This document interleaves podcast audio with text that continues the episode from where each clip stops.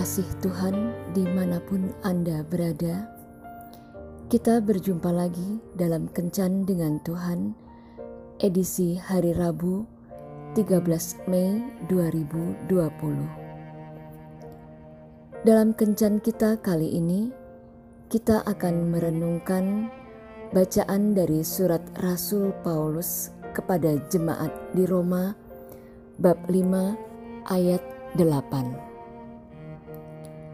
Akan tetapi Allah menunjukkan kasihnya kepada kita oleh karena Kristus telah mati untuk kita ketika kita masih berdosa.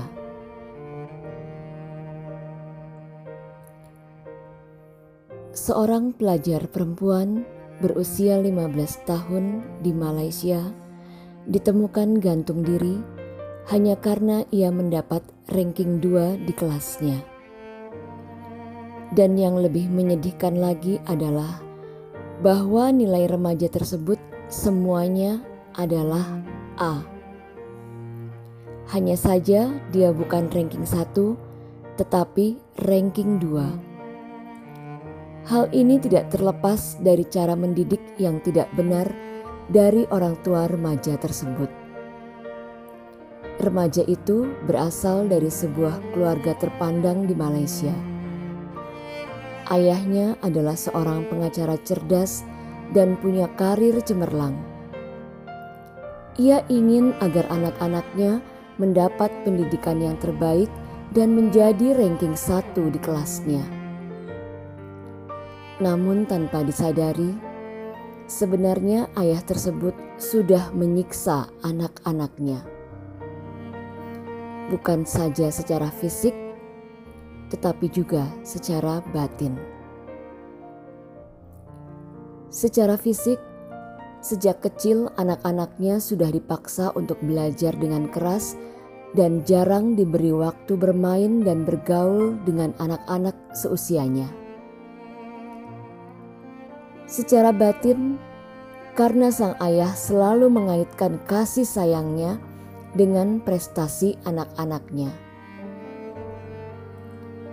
Konon remaja yang bunuh diri itu pernah bertanya kepada ayahnya, "Apa yang akan dilakukan ayahnya jika ia tidak bisa menjadi juara satu di kelasnya?" Sang ayah menjawab, bahwa jika anak gadisnya itu tidak mendapat ranking satu, maka ia tidak lagi mengakuinya sebagai anak. Dari sini kita lihat bahwa ayah tersebut tidak memperlakukan anaknya dengan kasih sayang yang sepatutnya. Ia hanya menyayangi anaknya jika menjadi ranking satu yang sebenarnya bukan demi kebaikan anak tersebut, tetapi demi harga diri sang ayah di hadapan banyak orang. Sebagai orang tua, janganlah kita lebih mengutamakan prestasi anak-anak kita daripada kasih sayang kita kepada mereka. Apa pun keadaan mereka, kita harus tetap mengasihi mereka. Sudah seharusnya kasih sayang kita tidak berubah hanya karena prestasi mereka tidak seperti yang kita harapkan. Sebaliknya, kasihilah mereka dengan tulus dan tanpa syarat.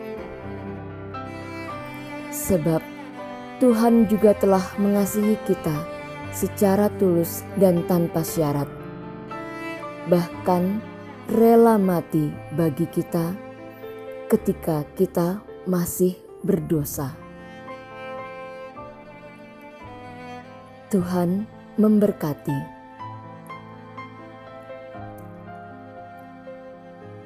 Marilah kita berdoa. Tuhan Yesus, Ajarilah aku mengasihi anak-anakku dengan tulus, bagaimanapun keadaan mereka.